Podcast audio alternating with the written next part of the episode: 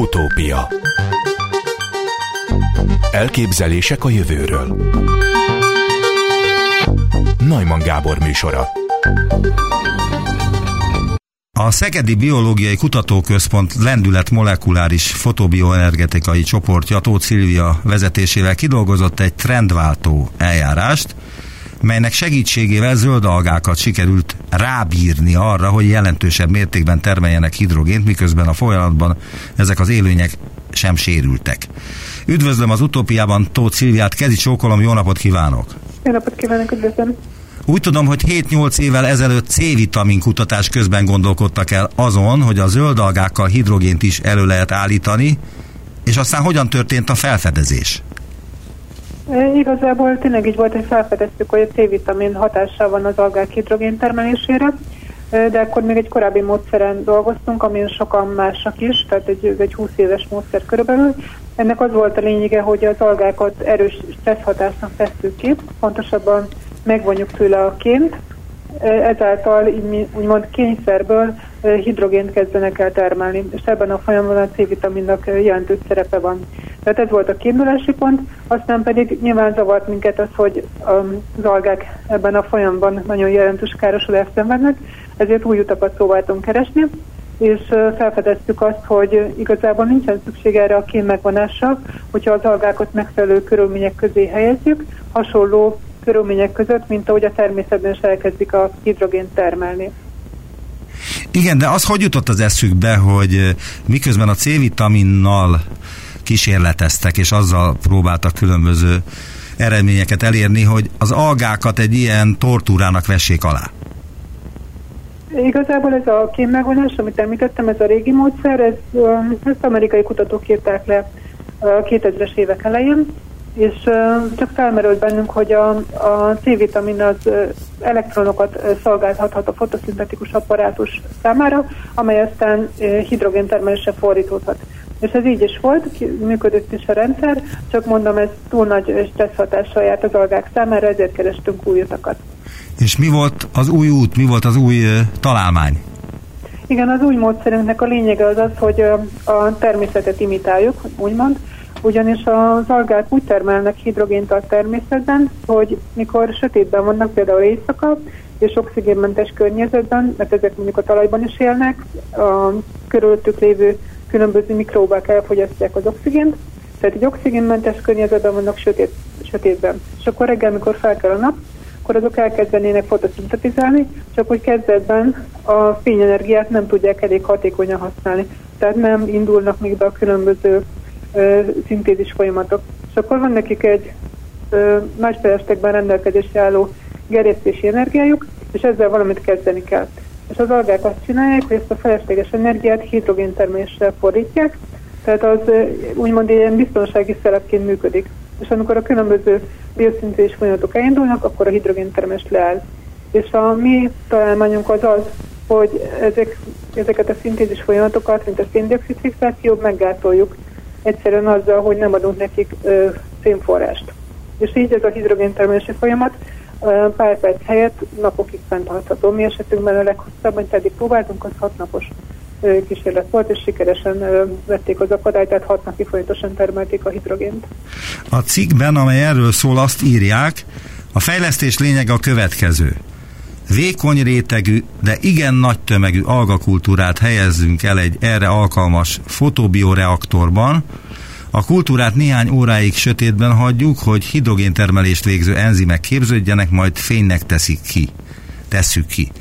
Ezt követően az algák vízből hidrogéngázt állítanak elő több napon keresztül. Hát ez hivatalosan ez szerepel a szövegben, de egyébként ezek az algák, ezek a zöld algák azok, amelyek az oxigénünkért felelősek? Tehát ők állítják elő az oxigént a föld légköre számára?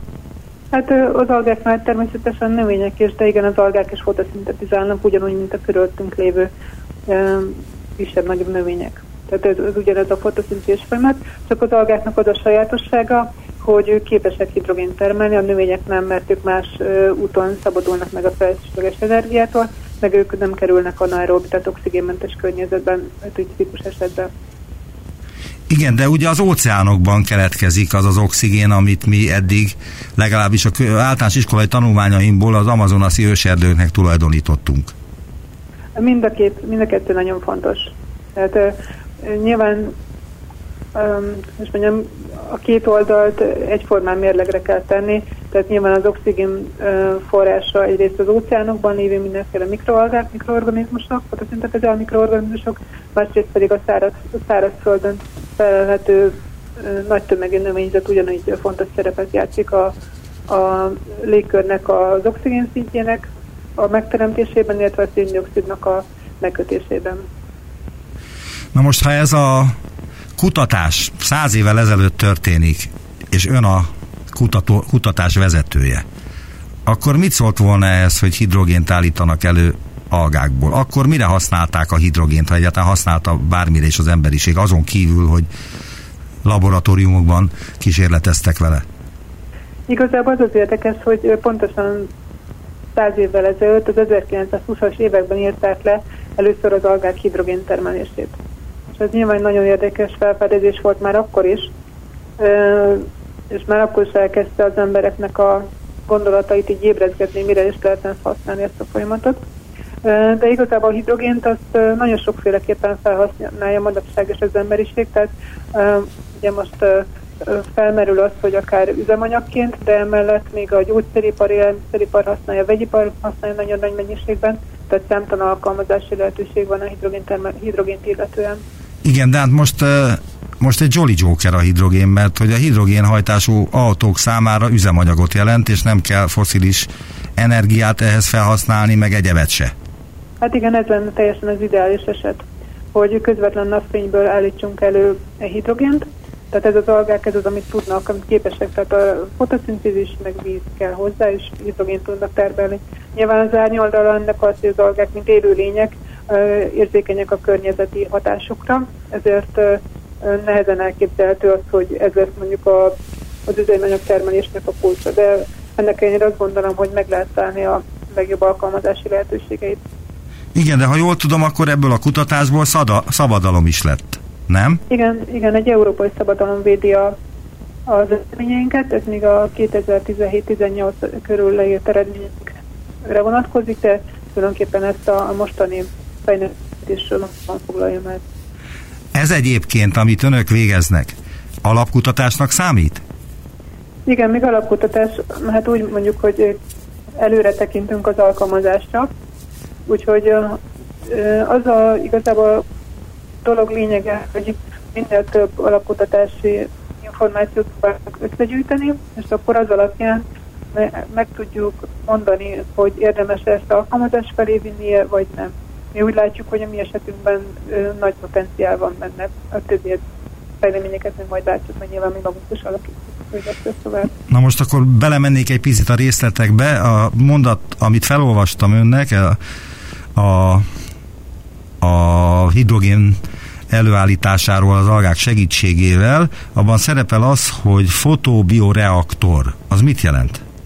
A fotobioreaktor az igazából egy megfelelő, megfelelően kialakított edény, nevezzük így, ami lehet mondjuk, tehát nagy felületűnek kell lenni, nyilván, hogy a napfény minél előbb, minél jobban elérhesse az alkakultúrát, fotobéraktor azért, mert fotoszintézisre van szükség, és a reaktor, mert hogy algákat tenyésztünk benne. Tehát így ez a fotobéraktor. Tehát kell egy fény, meg megfelelő öm, és edény, amiben az algák nőhetnek. Nyilván ennek nagyon fontos a geometriája, tehát hogy hogy néz ki, milyenek az arányok, mennyi folyadék, mennyi légtér tartozik hozzá, tehát ezért ez egy komplex dolog, tehát ez egy komoly tervezési feladat lesz, hogy hogyan is alakítsuk ki, mert majd később az alkalmazásra is megfelelő megfelelő lesz. Mondta, hogy a hidrogént ma is, illetve hát régen is felhasználták, de ma még inkább, mert hogy a vegyipartól kezdve a kozmetikumokig minden, mindennek kell a hidrogén. De ez nem az a hidrogén, amivel a hölgyeknek a haját szőkítik, hanem ez egy másik hidrogén, ez a normális, ugye? Hidrogénperoxid lenne, igen, az más. Az a hidrogénperoxid. De hogy mennyi hidrogénre van szüksége az emberiségnek egy évben? Tehát, hogy ez mekkora tétel viszonyítva mondjuk más ilyen jellegű kémiai elemekhez? Igazából ha mondjuk úgy, hogy korlátlan mennyiségben áll a rendelkezésre, az a legjobb, mert tehát a, az üzemanyagoktól kezdve a földgázig szinte, hát nem azt mondom, hogy bármint, de nagyon-nagyon sok mindent lehetne helyettesíteni hidrogénnel. Tehát ez egy, ebben egy óriási potenciál van, tehát most egyedül a, a termelés a korlátozó tényező. De hogy pár évvel ezelőtt beszélgettem gázipari cégeknek a munkatársaival, szóval az a probléma, hogy megvan már oldva gyakorlatilag, hogy hogy lehet jó hidrogénhajtású autókat készíteni, gyártani, megvan a teljes disztribúciós lánc, mindent meg tudnak csinálni, de a probléma az a hidrogénnek a termelése. Mert ugyanis most főleg foszilis energiahordozókból nyerik ki, ami nyilván egy óriási széndiokszid kibocsátással jár. Tehát akkor, hogyha földgázból, meg kőolajból állítjuk elő a hidrogént, az nyilván nem vezet valójában sokkal előrébb, mert úgy ugyanúgy megvan a nagy széndiokszid kibocsátás és egyéb szennyezés. Igen, de hát milyen káros anyag kibocsátással jár a zöld algából hidrogénkészítés? Semmivel, semmivel. Sőt, a, tehát ahogy fel nem a zöld algákat, akkor ők még széndiokszidot kötnek meg. Tehát az, az még inkább előnyös. Nyilván a hidrogén, amit termelnek a zöld algák, az teljesen tiszta, kizárólag elégetésével kizárólag víz keletkezik, tehát ott nincs semmilyen káros anyagkibocsátás azt mondta, hogy, hogy sokkal többet is elő lehetne, vagy elő kellene állítani, mert az igény az korlátlan. Mi az akadály annak, hogy önök nem tudnak több, nem tudnak mondjuk egy gyárat létrehozni, amely hidrogén gyárt a zöld algákból? Igen, tehát ahogy említettem, hogy a zöld algák azok élő szervezetek, ezért nem tudjuk őket extrém körülmények között nevelni. Tehát nyilván nekik kell azért egy jó 10 fokos minimális hőmérséklet, meg mondjuk 35 maximum. Tehát eleve ez a hőmérsékleti tartomány, ami korlátoz. Másik pedig az, hogy a dolgák ö, nem azért vannak, hogy hidrogén termeljenek, hanem azért, hogy fotoszintézet álljanak, növekedjenek, tehát nyilván az anyagszerek útvonalaikat is úgy kell módosítani, hogy minél inkább a hidrogén termelésre menjen. Viszont arra is gondolni kell, hogy ezek azért mégiscsak életben kell, hogy maradjanak, ezért regeneráltatni is kell őket a hidrogén termelés után.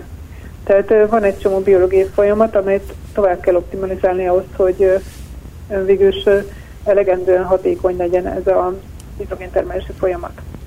Mert hogy a, a tudósok számára vannak etikai korlátai annak, hogy mennyi algát pusztítanak el a kísérleteik során? Nem, nincsen. Tehát algák ilyen szempontból, tehát ezek csak egy olyan, mintha krumpliról beszélnénk, tehát ez, ez nem tehát ezek teljesen szokványos, amiket mi használunk, azok általában vad típusú törzsek, természetben felelhetők, tenyészthetők nagy mennyiségben, úgyhogy ennek ilyen etikai aggályok. Akkor milyen aggály van még, mert engem nem győzött meg arról, hogy egy ilyen üzemet nem tudnának létrehozni. Hát remélem, hogy ezek az akadályok, amik vannak, ezek leküzdhetők, ezen dolgozunk. Tehát az a lényeg, hogy a hatékonyság az minél jobb legyen, megfelelő körülményeket tudjunk számukra kialakítani, és mindez rentábilis is legyen. Tehát, hogy olyan magasnak kell lenni a hatékonyságnak, ami valóban megéri már a, a biotechnológiai ipari alkalmazási szempontból is az algákkal hidrogén termeltetni. Mekkora üzlet ez?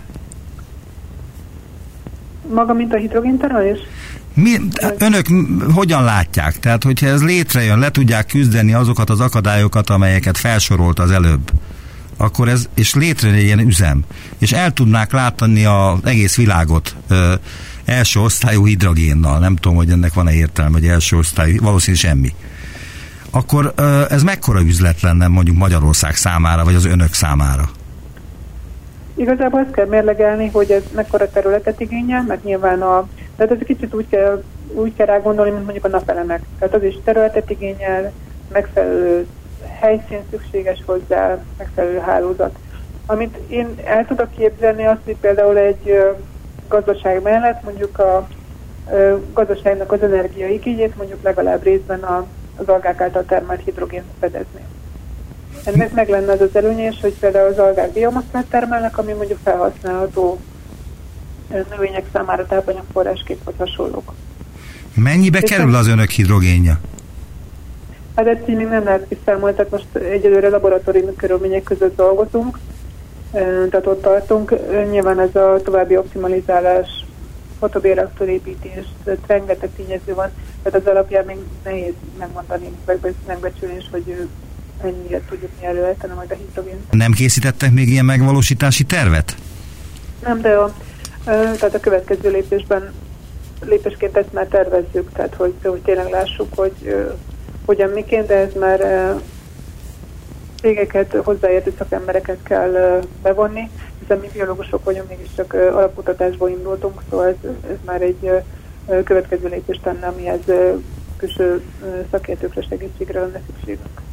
És mi lesz mondjuk a felszabaduló oxigénnel? Mert hogy az is értékes portéka. Igazából a levegő oxigén tartalma körülöttünk 21% azért elég sok, tehát ebből van, van bőven. Illetve a mi uh, hidrogéntermelési rendszerünknek az a lényege pontosan, hogy a um, hogy az oxigéntermelést azt mondjam, inkább csökkentsük, mint növeljük, és a termelt oxigént azt egy úgynevezett oxigén abszolvens segítségével megkötjük. Persze elképzelhető, hogy be is lehetne gyűjteni ezt az oxigént, de ez, ez, ez még egy ilyen jövőbeli terv lehet, igazából ezen a, az úton nem indultunk el. Honnan vette az emberiség eddig a hidrogént? Fosszilis energiahordozókból nyeri most, most is az emberiség 90 valahány százalékban, tehát nagyon magas az aránya. Ugye elképzelhető a vízbontásból az elektrolízissel nyert, és ez is elég költséges, tehát a fosszilis uh, forráshoz képest. Most azon dolgoznak sokan, hogy a, például amikor van feleslegben szélenergia vagy napenergia, akkor azt az energiát hidrogén formájával tárolják el, tehát a felesleges energiával vizet bontsanak, és aztán a felszabadult hidrogén pedig már könnyen tárolható, szállítható. Tehát ez egy nagyon fontos irányzat, nagyon sok kutatás folyik ezzel, minél hatékonyabb legyen a vízbontás folyamata. És a hidrogénnel semmi baj nem történhet? Mert ha jól emlékszem, de lehet, hogy rosszul, hogy a Vidámparknál olyan luftballonokat lehetett kapni, amelyeket hidrogénnel töltöttek. Az hélium volt szerintem. Lehet, hogy hélium volt, de hát a hidrogén és a hélium nincsenek túl messze egymástól. Igazából a hélium az egy inert gáz, a hidrogén viszont képes oxigénnel keveredve robbanni. Tehát ezért volt, sokáig volt ez a cél, hogy hát tartottak tőle a, a szakemberek, hogy ez mindenféle biztonsági problémákat felvet, de szerencsére ezeket az utóbbi, hát azt mondom, ilyen tíz évben sikerült kiküszöbölni, tehát a szállítása, tárolása manapság már teljesen biztonságos, megoldottak a feltételei. Tehát ezt teszi lehetővé például, hogy Párizsban is már több száz flottából álló taxitársaság üzemeltet hidrogénhajtású autókat. Ön látott már ilyen autót, illetve ült már igen, ilyen utaztam. autóba? Igen, igen, utaztam ilyenben már Párizsban. És mi a különbség a ilyen kocsiban ülni, illetve egy másik benzinesben vagy elektromos autóban? Nagyon-nagyon csendes. Tehát, Elektromos hát autó is csendes. Igen, hát, hát igen, egy elektromos autót hasonlítanám a legjobban. Hát, hogy olyan 100 kilométert utaztam vele körülbelül, én más nem lehet észrevenni, csak azt, hogy neked olyan csendes. A tankolás is körülbelül ugyanannyi időbe telik, mint egy benzines autóé. Mert látszik azt, hogy ez egy precízebb dolog, meg többre kell figyelni, mint egy benzines autónál, de ő kialakítottak egy ilyen szoftveres megoldással tudják azt biztosítani, biztos nincsen sem szivárgás semmi a, a, a tankolás alatt. Aha. Tehát, hogy ez minden szempontból jobb paraméterekkel rendelkezik, már mint egy hidrogénnal működő autó, mint egy elektromos autó. Igazából, amit tehát, amilyen gázipari cégek vezetőivel beszélgetve, amit ami nagyon érdekes volt számomra, hogy az a legfontosabb, hogy a hidrogént elég nagy mennyiségben be lehet tölteni mondjuk például egy teherautóba. És akkor így ő több száz kilométert utazhat, anélkül, hogy vezethet a sofőrje nélkül, hogy töltésre lenne szükség. Hogyha tölteni is kell, akkor is ugyanannyiba kerül, ugyanannyi időbe telik a töltésre, mint egy benzines vagy gázolajjal működő, dízellel működő teherautói vagy kamioné. Tehát igazából ez a legnagyobb potenciál, amit látnak, hogy az ilyen nagy tömegű teherszállító autókon, kamionokon alkalmazzák a hidrogénhajtást, amely persze nyilván városokban is jó lenne, de, de itt van a legnagyobb potenciál. És e, tényleg nem keresték meg még önöket a hidrogén, e, hidrogénhajtású autók készítői? Japánból, Amerikából? Hát a franciák kerestek meg. Franciaországból. És mit, amit el lehet árulni, mi az, ami történt? Igazából volt egy ö, látogatás, ők is eljöttek hozzánk, mi is eljöttek, mi is elmentünk hozzájuk, előadást tartottunk, és aztán pedig így igazából, ahogy ők elképzelik, az nekem egy kicsit túl messzire megy attól, amit én megvalósíthatónak tartok. Mert hogy ők mit képzelnek el?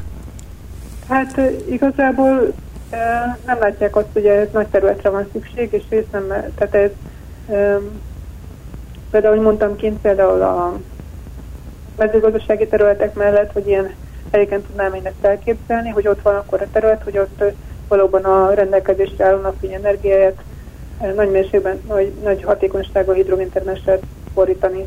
Viszont ők ezt úgy gondolták, hogy városokban is ez megvalósítható, ami szerintem nem, nem reális sajnos.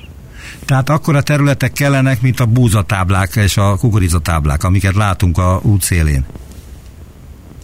Hát attól függ nyilván, hogy mennyi hidrogén szeretnénk termelni, de ez területre van szükség. Ugyanúgy nyilván a napelemek esetében is, tehát a lesugárzált energia, tehát a napfény abból érkező energia az adott, tehát az, az, az áll rendelkezésre, amit az algák meg tudnak kötni és hasznosítani.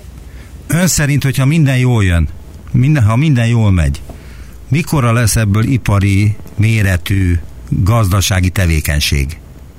Hát ezt nagyon szeretném én is tudni. Én egy olyan, csak így mondom, ilyen 10-15 évet talán tudnék tartani. De 10-15 évet? igen, hát néha nagyon így Ezt nem hallottam egyáltalán. Igen, 10-15 éve, évet mondtam. Tehát, hogy nehéz ezt megjósolni, mert uh, vannak néha ilyen ugrásszerű uh, előrelépések, máskor meg az egész ilyen nagyon lassan halad. Tehát így uh, tényleg a időpontomon egy nagyon nehéz. Nagyon szépen köszönöm a beszélgetést. Tóth Szilvia az itt a biológus, a Szegedi Biológiai Kutatóközpont tudományos főmunkatársa volt az utópiában. Sok sikert kívánok, és remélem, hogy hallani fogunk a hidrogén gyártásról és a hidrogén alapú autóknak a magyar vonatkozásairól a jövőben. Köszönöm az interjút, Kedi Csókolom, viszont hallásra. Köszönöm szépen, köszönöm.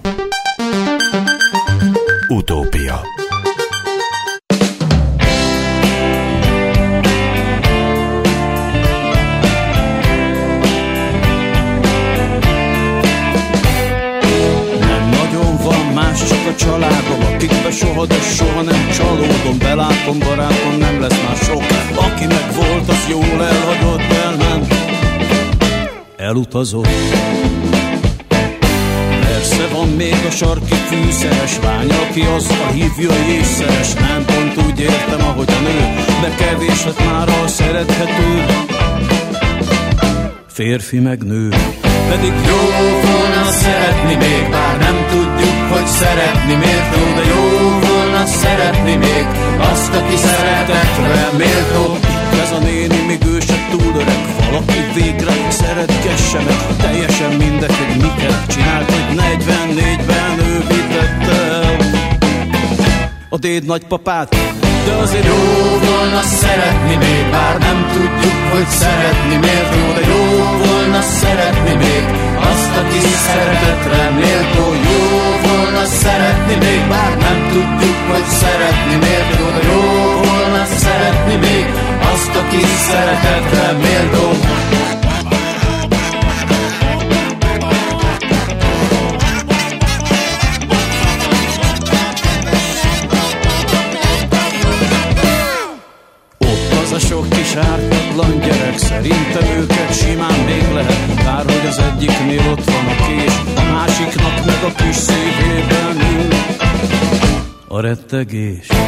pedig jó volna szeretni még Bár nem tudjuk, hogy szeretni miért. Jó De jó volna szeretni még Azt, aki szeretetre méltó. Jó volna szeretni még Bár nem tudjuk, hogy szeretni miért. Jó De jó volna szeretni még Azt, aki szeretetre méltó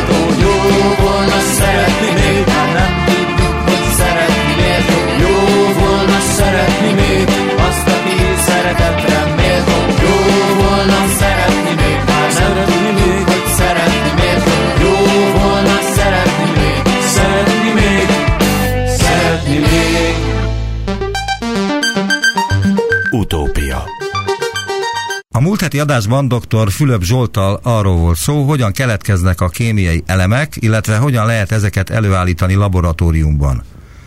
A mai vendégem Kis Gábor Gyula, az Atomki Tudományos Főmunkatársa. Jó napot kívánok! Jó napot kívánok! Küldött nekem egy cikket többek között, ami megpróbáltam magam átrágni, de maradtak még kérdéseim, finoman fogalmazva. A cikk címe a késő neutron kibocsátás jelensége alkalmazása, illetve kísérleti vizsgálata. Lehet-e erről közérthetően beszélni a hallgatóknak? Hát én azt gondolom, hogy nem csak lehet, hanem szükséges is, ugyanis bár itt egy talán mindenkitől távolálló fizikai jelenségről beszélünk, ez mégis nagyon fontos szerepet játszik a mindennapi életünkben. Úgyhogy igen, lehet és, és kell róla beszélni. És mi ez a fizikai jelenség?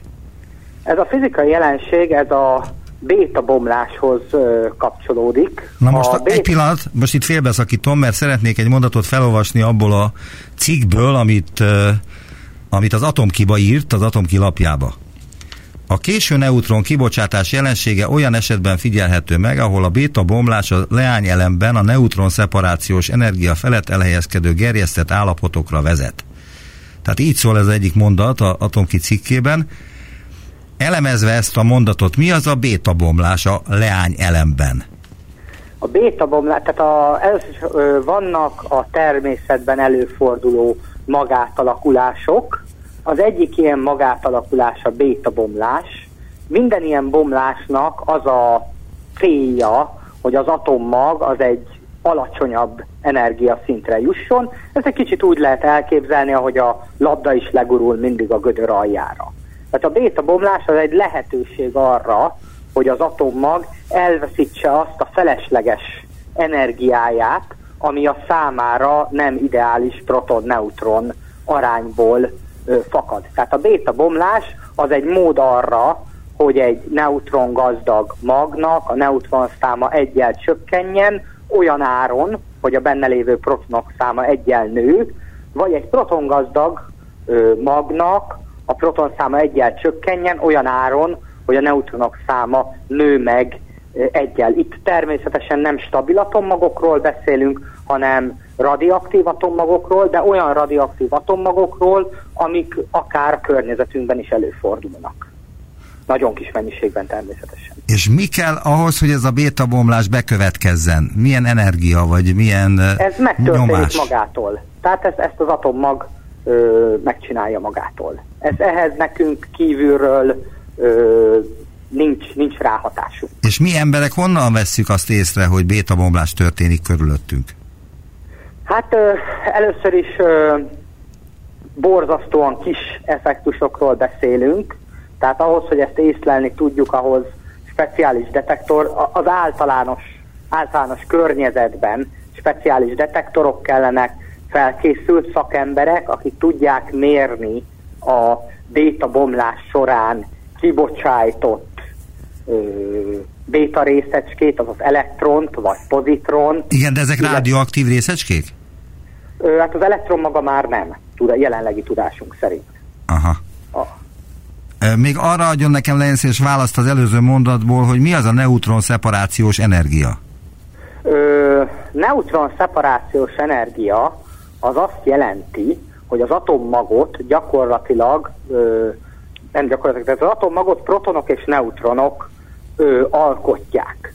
Vannak olyan, ö, fogalmazzunk úgy, hogy extrém szituációk, ilyen lehet például egy atomerőműnek a belseje, vagy ilyen lehet például egy szupernovának a robbanása, ahol Várjunk csak egy pillanatra. Én úgy tudtam, hogy a szupernova önmaga egy robbanást jelent, egy napnak a fölrobbanását jelenti, nem?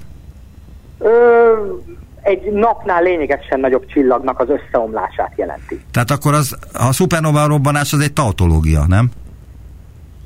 Rendben van, akkor szupernova. Tehát ö, igazából tudományosan megkülönböztetjük magát a robbanást és a robbanás előtti állapotot, Aha. ö, de nyilván igen, ez, ez, ez helyesen mondja, ez a köznapi értelemben, a köznapi szóhasználatban ö, egy és ugyanaz. Jó? Tehát akkor maradjunk a szupernovánál. Igen. Jó? Azért néztem utána ennek annak idején, mert hogy azt hittem, hogy a szupernova egy égitest. És akkor utána néztem, és akkor mondták, hogy nem égitest, az egy felrobbant nap, és az ö, különböző módokon semmisül meg, összeesik, vagy egy fekete lyuk felfalja, vagy ilyesmi. Ö, igen, hát össze, összezuhan, és akkor a tömegétől függ, hogy, hogy mi lesz a, a, a végeredmény, vagy a maradvány belőle. De önbefolytottam a szót, azt hiszem akkor, amikor a neutron szeparációs energiáról Igen. és a béta blokkolásról volt szó. Hagyom, hogy elmagyarázzam, mert még azt hiszem, hogy valamennyire már kezdem kapizsgálni, de még nem hiszem, hogy a lényeghez eljutottam volna. Jó, tehát igazából vannak olyan, ö, akár a csillagok belsejében előállhat olyan magas hőmérséklet, ö, illetve a Földön is bizonyos mesterségesen létrehozott körülmények között elképzelhető, hogy az atommagokból egy-egy neutront vagy protont erővel ki tudunk szakítani. Ez, a, ez az erő, ez lehet például egy, egy csillag belsejében a, a hatalmas hőmérséklet, ahogy, ahogy le tudjuk választani, a, a Földön pedig lehetséges, hogy például valamilyen részecske gyorsító berendezéssel valamilyen kölcsönhatással kilökünk belőle egy, egy neutront, vagy egy protont adott esetben. És ehhez ez, a, ez az atommagnak, annak az a legfontosabb tulajdonsága, hogy egy kötött fizikai objektumról beszélünk, tehát hogy, hogyha ö, kiveszek belőle egy neutront, akkor ehhez ö, energiára van szükségem. Ez az energia, az egy neutron leválasztásához szükséges energia, az a neutron szeparációs energia. Aha. A fizikai szemle 745. számába a következő cikket írta, a címét mondom, az asztrofizikai R-folyamat vizsgálata radioaktív nyalábokkal. Az R-folyamat az, az itt rapid, gyorsat jelent, gondolom. Igen, igen. De a többi mit jelent? Tehát, hogy, hogy, hogy, hogy milyen nyalábokkal, milyen radioaktív nyalábokkal vizsgálják ezt a asztrofizikai R folyamatot, amit szintén szeretném, hogyha megmagyarázna. Jó, akkor ez gyakorlatilag két kérdés. Igen. Ö, én fordítva kezdem, először is kezdem a asztrofizikai folyamattal, jó? Ö, tehát először is én ö, azt szeretné... Várjunk csak egy pillanatig, ö, itt ö, van egy, ö, egy mondat, amit kiemeltem ebből a cikkből, az első mondat, a világegyetemet felépítő kémiai elemek, mert ez azt hiszem teljesen érthető mindenki számára. Igen. Tehát a világegyetemet felépítő kémiai elemek és izotópjaik a legkönnyebbektől eltekintve, a csillagok belsejében a csillagfejlődés különböző szakaszaiban keletkeznek. És itt jön a de. A csillagfejlődés számos szakaszában azonban nagy számban keletkeznek neutronok, amelyek kulomb taszítás hiányában, majd ezt megkérdem, hogy ez micsoda pontosan, nehezebb magokon is könnyen befogódhatnak. Tehát mi ez a kulomb taszítás, illetve hogy ez az R folyamat ez hogyan történik az asztrofizikában? Jó, ö, nagyon sok kérdést kaptam egyszerre, próbálok rá szépen sorban válaszolni. Erre Először is visszakanyar, visszakanyarodnék a múlt heti interjúhoz, ahol tudomásom szerint a Fülöp Zsolt kollégám ö, beszélt arról, hogy hogyan is zajlik a kémiai elemeknek a igen, igen. keletkezése a csillagokban, igen. és ott ő biztos vagyok benne, hogy azt mondta, hogy töltött részecskék proton, illetve alfa, azaz hélium mag befogásával szépen lassan ö, évmillió évek alatt épülnek fel a kémiai elemek ö, egészen nagyjából a, a vasig. Na most ö, itt arról van szó, hogy egy a proton is, meg a ö, hélium atommag is, itt minden pozitív ö, elektromos töltési részecskékről beszélünk, a csillag belsejében ott nagyon magas a hőmérséklet, ezért uh, úgynevezett plazma állapotban vannak az atommagok. Ez azt jelenti, hogy az elektronok és az atommagok egymástól függetlenül mozognak. Itt a Földön szinte minden anyag elektromosan semleges állapotban van, azaz ö, az elektronok nagyon szorosan hozzá vannak kötődve az atommagokhoz. A csillagokban a magas hőmérséklet miatt ez nincs így, és az pedig talán már általános iskolában is tanulta mindenki, hogy pozitív töltésű atommagok azok, azok taszítják egymást. Ez az úgynevezett, ez a Coulomb törvény írja le ezt a taszítást, és ennek hatására ezt a taszítást Coulomb kölcsönhatásnak hívjuk. Aha. Na most a csillagok belsejében, ha például el akarunk jutni a vasig, a vas, vas belsejében 26 darab proton, a vasnak az atommagjában 26 darab proton található. Tehát akkor képzeljük el, hogy micsoda taszító potenciált kell legyőzni, hogy ez a 26 protont össze tudjuk ott préselni, hogy, hogy létrejön a, a, a vasatommag. Zsolt elmondta, hogy ezek a jelenségek, ezek, ezek a asztrofizikai elemkeletkezési jelenségek, ezek az alagút effektus révén mennek végbe, azonban az alagút effektusnak is a valószínűsége az, ahogy egyre nehezebb magokat akarunk fölépíteni a csillag belsejében, fokozatosan ö, csökken, és egyre kisebb már elenyésző ö, valószínűségűvé válik az a folyamat, hogy a vasnál nehezebb magok is létrejöjjenek töltött részecske, azaz proton, illetve alfa részecske befogással. Igen, Azt de mi az az alagút effektus, mintha kéne tudnom, de nem tudom, elnézést? Ö, az alagút effektus az egy kvantummechanikai ö, jelenség, az azt a határozatlansági hú, relációval lehet ö, gyakorlatilag ö, összekötni. Ez azt jelenti, hogy gyakorlatilag arról van szó, hogy kis valószínűségű események is ö, végbe mennek ö, ö, kis valószínűséggel.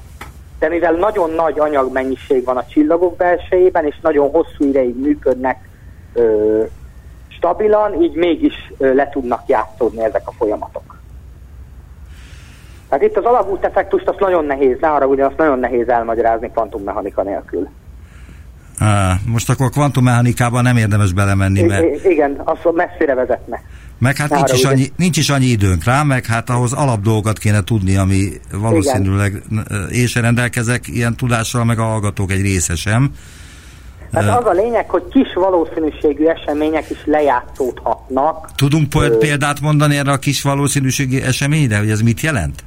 Hát például ö, két ö, protonnak az összeütközése révén, hogy ö, ö, fölépüljenek egészen protonbefogással a ö, hélium ö, magok a proton-proton láncban. Ez egy olyan folyamat, aminek a, a valószínűsége az borzasztó kicsi, de ez nekünk nagyon ö, nagy szerencse, mert ö, ö, ez teszi lehetővé, hogy stabilan működjön az, a, a, a, a napunk. Mi az, amivel, uh, amire még uh, nem válaszolt, de én feltettem kérdést, mert hogy jobban emlékszik rá, mint én? Hát az, hogy hogy el kell jutnunk innen a neutronig, és a, arra, hogy hogy jön létre az arany, meg az urán, ezeket tudjuk, hogy, hogy más magot nem mondjak, ami itt van a Földön. Tehát ugye én azt mondtam, illetve Fülöp Zsolt kollégám azt mondta múlt héten, hogy a vas környéki atommagokat, tehát nagyjából mondjuk a periódusos rendszernek a felső egyharmadát föl tudjuk építeni csillagok belsejében proton és hélium atommag befogásával. Eznél nehezebb atommagokat, amiatt, hogy a csillagok belsejében töltött, elektromos töltéssel rendelkező részecskék vannak, ezért kölcsönhatni nem tudnak, mert köztük túl nagy az elektromos taszítás, máshogy kell felépítenünk, és ennek mai tudásunk szerint a módja az, hogy neutronokat fognak be. A neutronok azok elektromosan semleges részecskék, így rájuk ez a taszítás, ez az elektromos taszítás, ez nem hat. Ez a neutron befogás pedig történhet kétféle módon, az úgynevezett lassú folyamattal.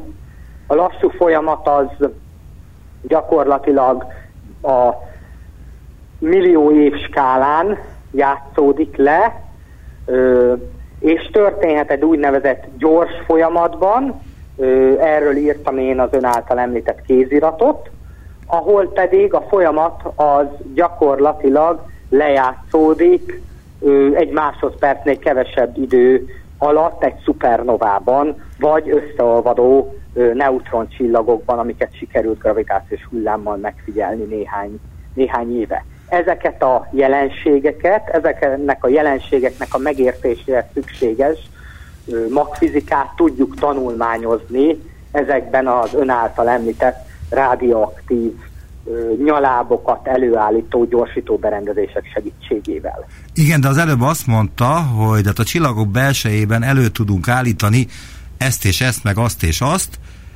de hogyan kerülünk mi a csillag belsejébe? A csillag belsejében sehogy, mi szimulálni tudjuk az ott lévő körülményeket gyorsító berendezések segítségével.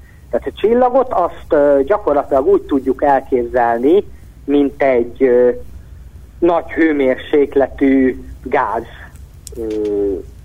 Nagy hőmérsékletű gáz, igen, ezt tudom mondani, amit összetart a, a gravitáció.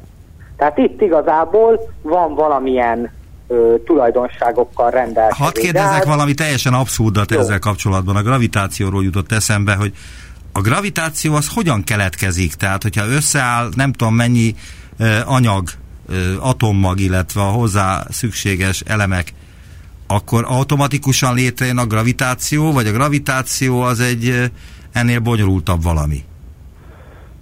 Hát a gravitáció az minden egyes atom között hat, most is hat a gravitáció, minél messzebb van, annál kisebb a gravitáció. Itt a gravitáció nekünk azért ö, játszik szerepet, mert az kell ahhoz, hogy összehúzza azt a kritikus anyagmennyiséget, ö, ami szükséges ahhoz, hogy elinduljanak a ö, kémiai elem keletkezésre vezető folyamatok. Egyébként csak egy ö, csillagközi köd vagy, vagy anyag halmazunk van. Igen, de az ősrobbanáskor az a fajta energia, amiről sokat tudunk, de nem eleget, az hozta létre magát a gravitációt, ami jellemzi az univerzumunkat? Hát, hogy a gravitáció hogyan jött létre, azt szerintem nem tudjuk. Szerintem a gravitációnak a alapvető tehát magát az erőtörvényét, hogy idézőjelbe a gravitáció hogyan hat, ezt ismerjük, ezt gyakorlatilag Newton óta ismerjük, ugyanakkor a gravitációval kapcsolatban nagyon sok nyitott kérdés van, ami, ami a kutatásoknak a, a homlok terében van. A gravitációs kölcsönhatás az a kölcsönhatás, amit még, még én azt gondolom, hogy, hogy nagyon sokat kell dolgoznunk, hogy, hogy megértsük. Tehát azt tudjuk, hogy létezik, de nem tudjuk, hogy pontosan hogyan működik. De ugye ez a legerősebb kölcsönhatás? Ö, nem, ezt nem mondanám. Az, az atommagokat egybetartó kölcsönhatás az, az lényegesen erősebb a gravitációs kölcsönhatásnál. Aha, de az elektromágnesesnél meg erősebb. Mármint az elektromágneses az a leggyöngébb, ugye? A gyenge kölcsönhatás a leggyengébb, aztán az elektromágneses, gravitációs és az erős kölcsönhatás, és olyan négy kölcsönhatásunk van.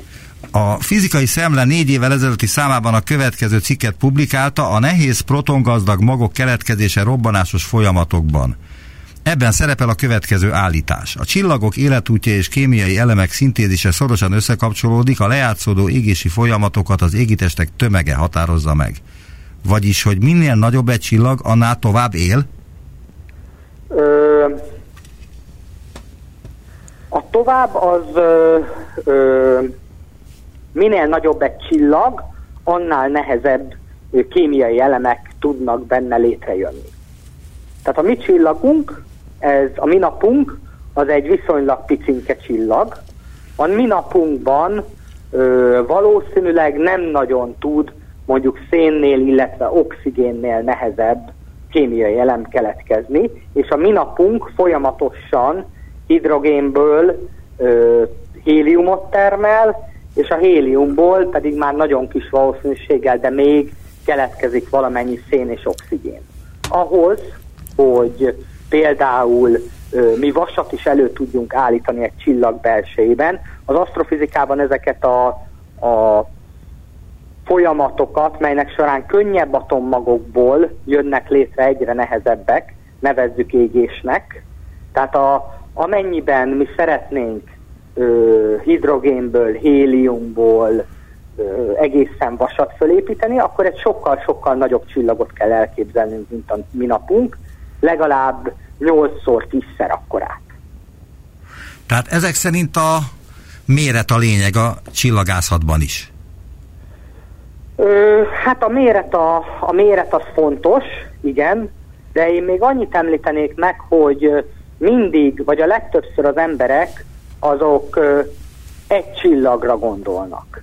De az asztrofizikának az is egy szépsége, hogy nagyon sok esetben nem egy csillagról beszélünk, hanem úgynevezett kettős rendszerekről, és ezekben is nagyon érdekes folyamatok játszódnak le. Elképzelhető például, hogy egy olyan úgynevezett vörös óriás, ami egy hasonló csillag, mint a, mint a, mi, mint a mi napunk, csak mondjuk 5-6-szor nagyobb, és mondjuk egy neutron csillag alkot egy egymás körül keringő kettős rendszert, és a neutron csillag, annak úgy hatalmas tömege van, hatalmas gravitációs tere van, szépen elszívja a vörös óriás felszínéről az anyagot, és ebben is nagyon érdekes, ebben a közegben is nagyon érdekes kémiai elemkeletkezési folyamatok mehetnek végbe, amelyeket mi tudunk a laboratóriumban vizsgálni, a, a magfizikai oldalát a dolognak,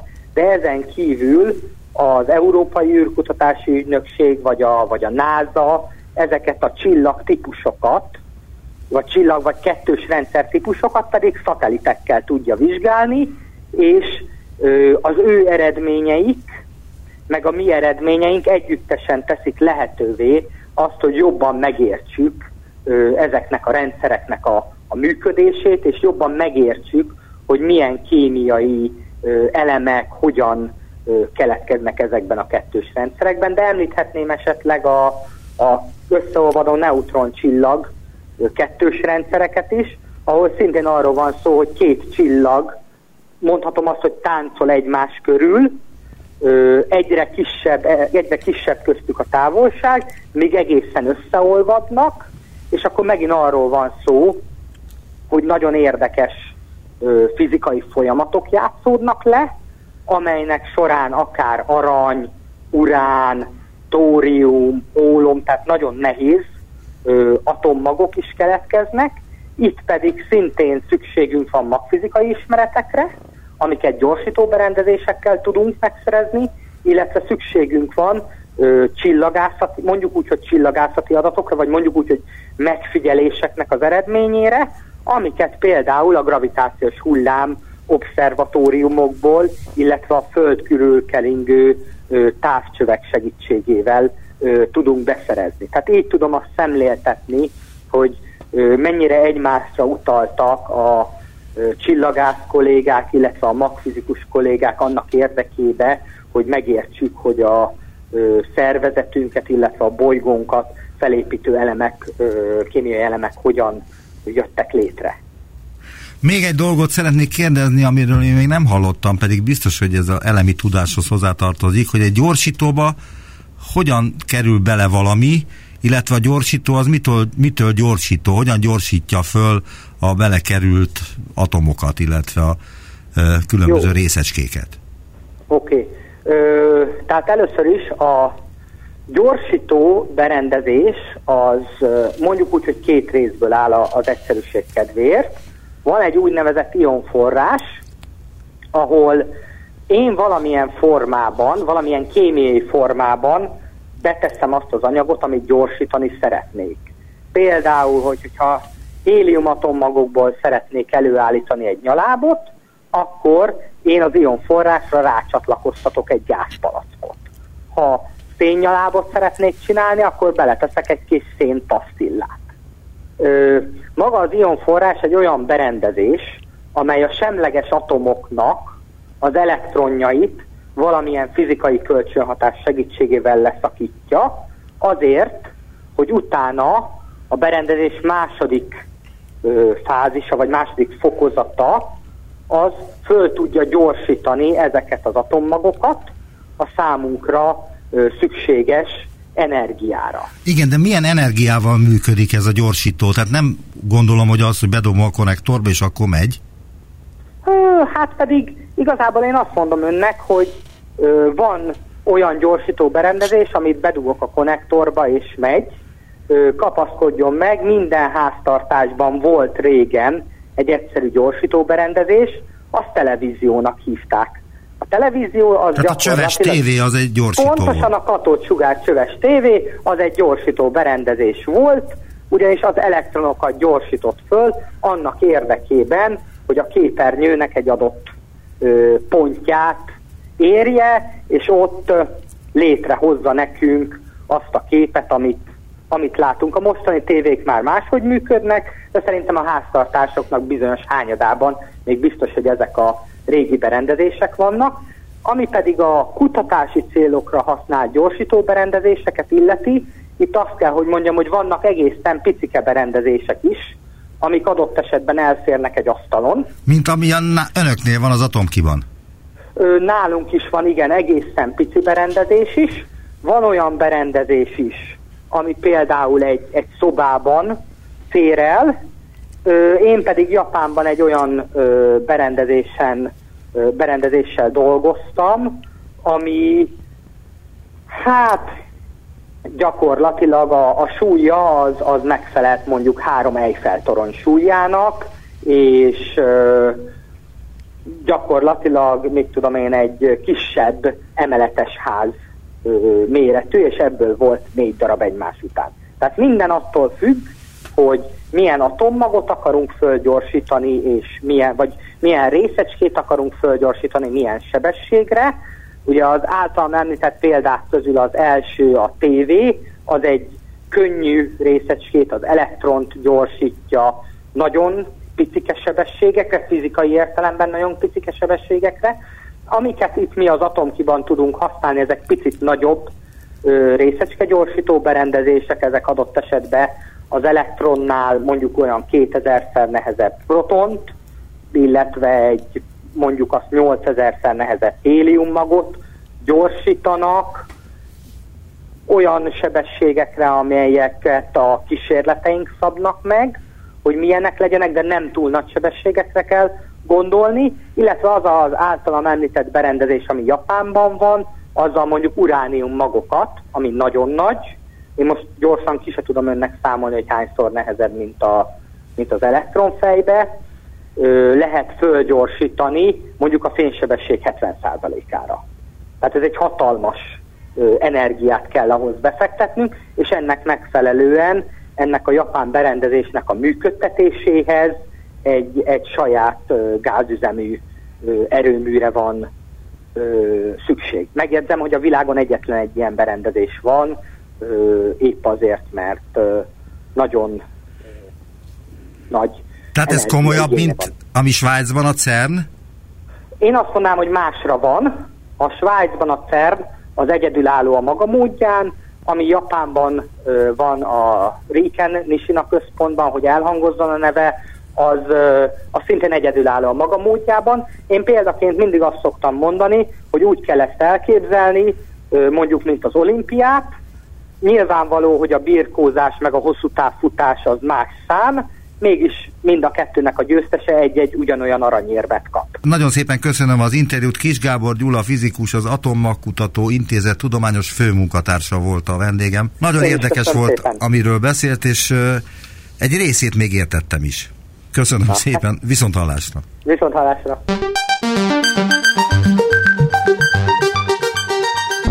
Visszaértünk a jelenbe. Neumann Gábor utópia című műsorát hallották.